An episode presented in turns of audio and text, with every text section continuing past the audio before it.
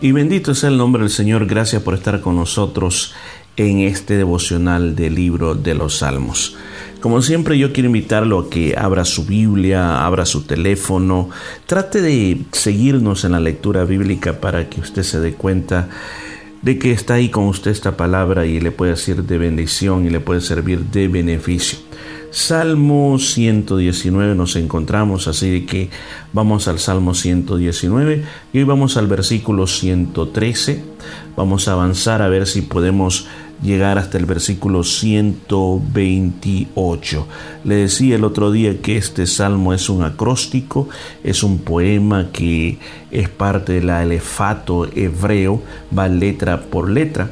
Entonces este comenzaba con la letra que se dice Samek.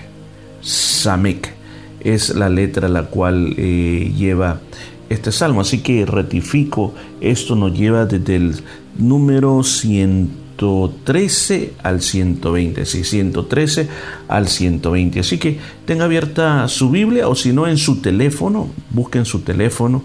Hay aplicaciones muy hermosas, eh, ya sea en su computadora o en su teléfono, que las puede utilizar para que me siga en lo que voy leyendo. Así que vamos al versículo 113, dice, aborrezco a los hombres hipócritas, mas amo a tu ley.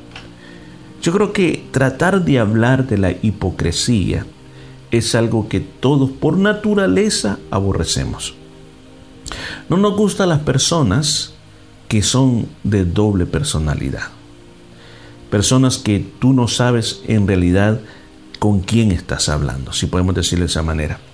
Fíjense que este término en español de hipocresía o hipócrita viene de, una palabra que en, en los tiempos de la famosa tragedia o el drama griego, se ocupaba mucho por los artistas.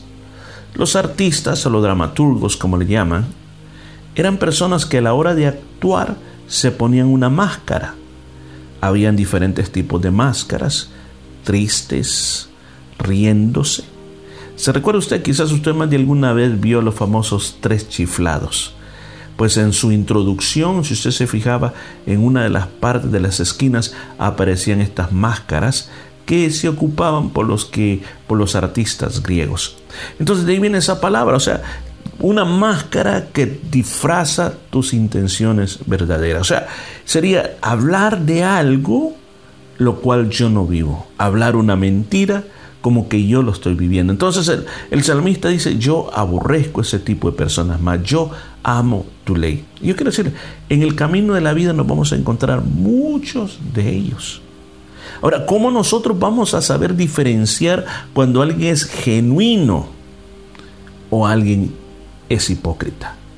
¿Cómo podemos diferenciar nosotros?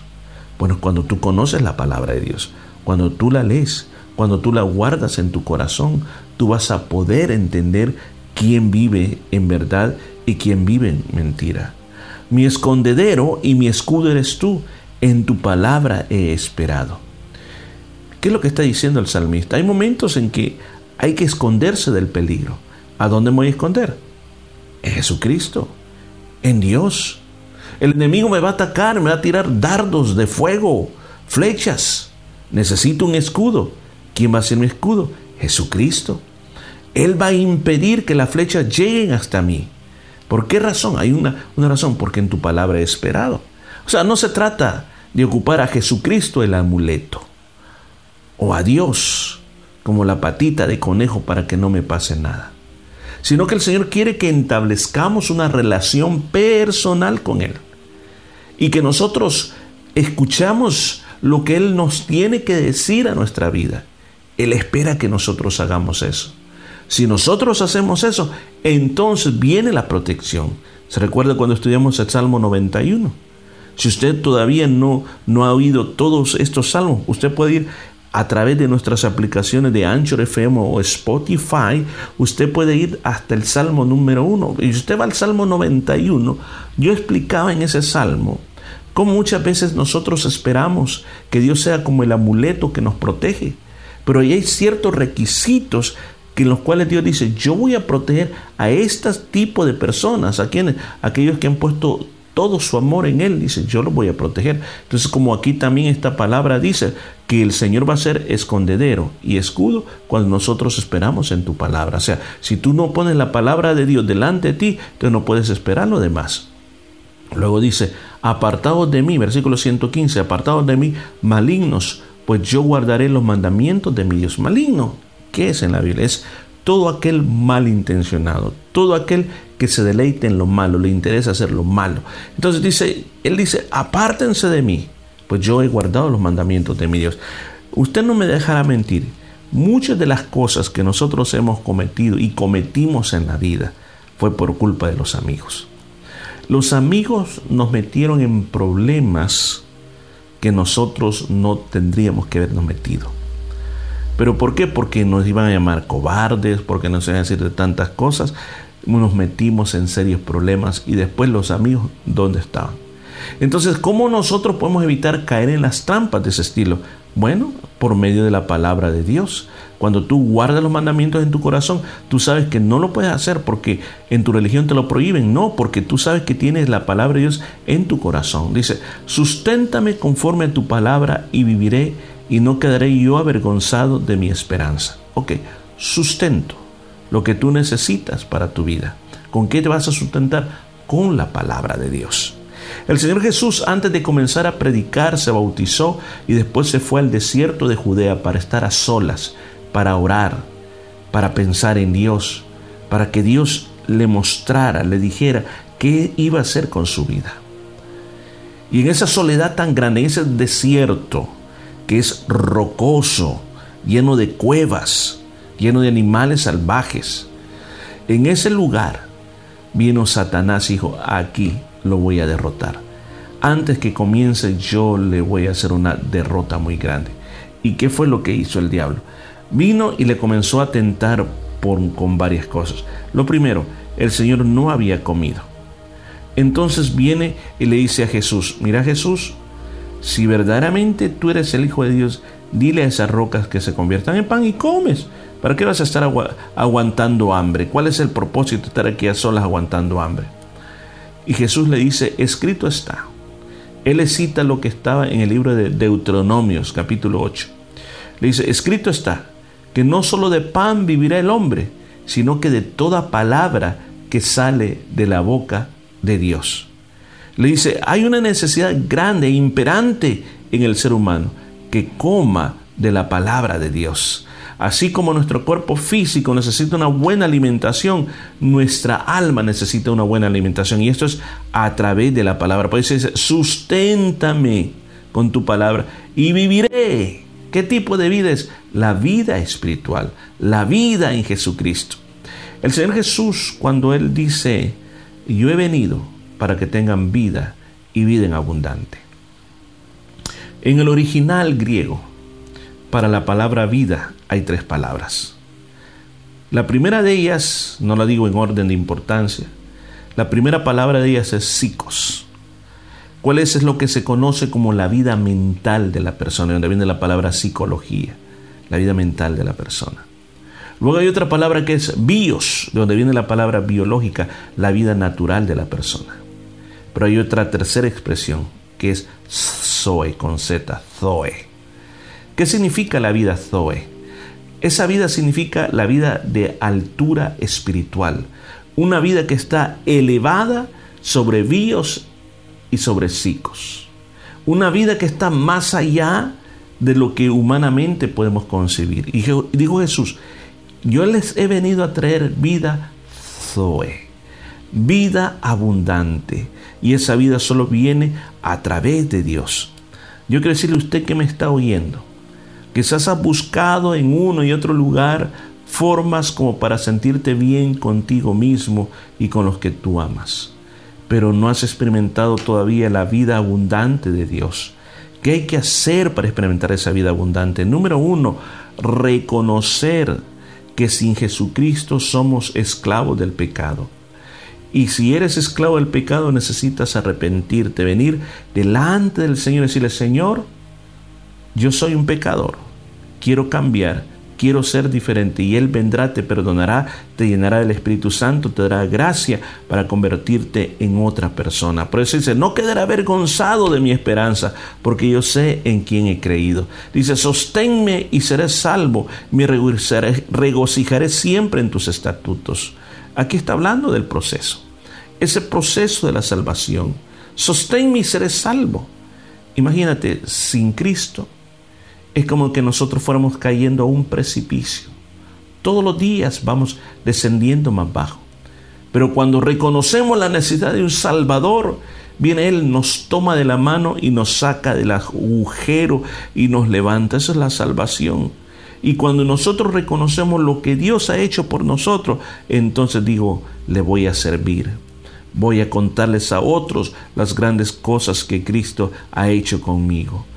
Versículo 118. Hollaste a todos los que se desvían de tus estatutos, porque su astucia es falsedad. ¿Se da cuenta? No, no le llama sabiduría. En este caso le llama astucia. Es que el malo lo que tiene es astucia. O la sabiduría terrenal. Pero la divina es diferente. Entonces, ¿qué es lo que llega a suceder aquí? Llega a suceder aquí de que muchas de estas personas van cayendo en ese agujero y no saben para dónde van. El libro de Apocalipsis en su capítulo 14 se nos muestra de una manera figurativa cómo al final de los tiempos el Señor toma una hoz aguda y lo compara de esta manera, como un trigo que va a cegar y luego como unas uvas las cuales las corta y las pisotea en el agar. O sea que hay un momento de juicio, sí, hay un momento de juicio y si nosotros no escapamos ahora, vamos a llegar a ese momento de juicio. Hoy tenemos la posibilidad de experimentar la misericordia de Dios. ¿Por qué no la experimentamos? ¿Por qué no le damos la oportunidad al Señor? Abre tu corazón a Él, arrepiéntete y el Señor va a perdonar, no importa lo que hayamos hecho en la vida. Versículo 119, como escorias hiciste consumir a todos los impíos de la tierra, por lo tanto yo he amado tus testimonios. Estimado oyente, hay un día de juicio. Hay un día de juicio que viene sobre todo ser humano. Y todos tenemos la oportunidad de poder escapar de ese día de juicio y ser salvo. Lo que tienes que hacer es arrepentirte y creer en el Señor. Mire lo que dice el versículo 120. Mi carne se ha estremecido por temor de ti y de tus juicios tengo miedo. O sea, pero ¿por qué está diciendo que tiene miedo? Porque el Señor es amor, pero dice que también es fuego consumidor. Él ha establecido claramente en su palabra que porque Él es justo, Él va a poder, escuche, condenar al malo y salvar al inocente. ¿Y quién es el inocente? Aquel que se arrepiente de sus pecados y mira a Jesús como el Salvador personal de su vida. Escúchame esto, hay un infierno, un infierno que podemos evitar y hay un cielo que podemos ganar. Nadie va a ir por méritos personales al cielo y nadie va a ir, escúchame, de manera injusta al infierno. En el infierno no hay purgatorio, en el infierno no hay destrucción del alma ni tampoco si tú mueres hoy vas a quedar dormido esperando un día eh, que vas a levantarte y ahí entonces va a comenzar el tormento. Hoy tú decides a dónde vas a pasar. Hoy tú tomas la decisión en tu vida de decir, quiero vivir con el Señor por toda una eternidad o pasar en condenación eterna. Recuerdo una pequeña ilustración que una vez leí acerca de un hombre muy millonario, que su hijo había perecido de una manera tan sorprendente, tan rápida, que llegaba el momento de, dijo él, yo me deshago de todo, yo vendo todo, no quiero nada. Y había muchas posesiones muy hermosas, muy preciosas. Y entonces eh, cuando vino el subastador, él, había mucha gente esperando por comprar las cosas que estaban ahí. Y el subastador dijo, señores, tengo un pedido especial del dueño de todas las cosas. No podemos comenzar la subasta de todas las cosas sin antes comenzar por el primer elemento. Y el primer elemento que se iba a subastar era la foto del querido hijo de ese dueño, que había muerto de una manera de repente. Y dijo, alguien quiere esta foto, alguien quiere al hijo. ¿Quién lo acepta? ¿Quién lo quiere? Nadie decía nada. Pues bueno, La primera oferta, 50 dólares, ¿quién lo quiere? Nadie dijo nada. 25 dólares, ¿quién lo quiere? Todo el mundo diciendo, bueno, que ya pase esto. 5 dólares, ¿quién lo quiere? Nadie decía nada. Un dólar, ¿quién quiere al hijo? Nadie decía nada. Y el jardinero de aquella casa que había vivido mucho tiempo por ahí, ya que él había ayudado muchas veces a criar ese niño, había jugado con ese niño en esos jardines, sintió que algo se le conmovió y dijo, yo quiero ese cuadro. Y levantó su mano y dijo, yo doy un dólar por el hijo. Y el hombre le dijo, vendido al Señor. Y dijo inmediatamente, dijo, y aquí mismo termina este subasta. No hay más. Y todos los demás dijeron, ¿cómo si, si solo ha vendido el primer, la primera cosa? ¿Cómo que ya se acabó? Es que según las cláusulas del dueño de todo esto, él escribió, quien compre al Hijo obtiene todo. Quien compre el Hijo obtiene todo. Por lo tanto, por el hecho de un dólar, esta persona se ha hecho dueño de todo lo que está aquí. Increíble, nadie lo podía creer. Pues lo mismo sucede con el Señor Jesucristo. Si obtienes al Hijo, lo obtienes todo. Y lo que hemos hablado aquí este día se trata de que el Hijo de Dios esté en tu corazón y que tu vida tenga una transformación. Vamos a orar, Padre, te damos gracias por esta palabra. Te pedimos que nos guíes, nos bendigas y nos lleves a una bendición muy grande. Que este día hay personas que necesitan al Hijo de Dios en su corazón. Que ese Hijo de Dios cambie y transforma. Salva, querido Señor, por tu gran poder, por tu Santo Espíritu, haz nueva todas las cosas. Lo pedimos en el nombre precioso de Jesús de Nazaret. Amén y amén. Gloria a Dios. Nos vamos a seguir escuchando el día de mañana con más de este salmo.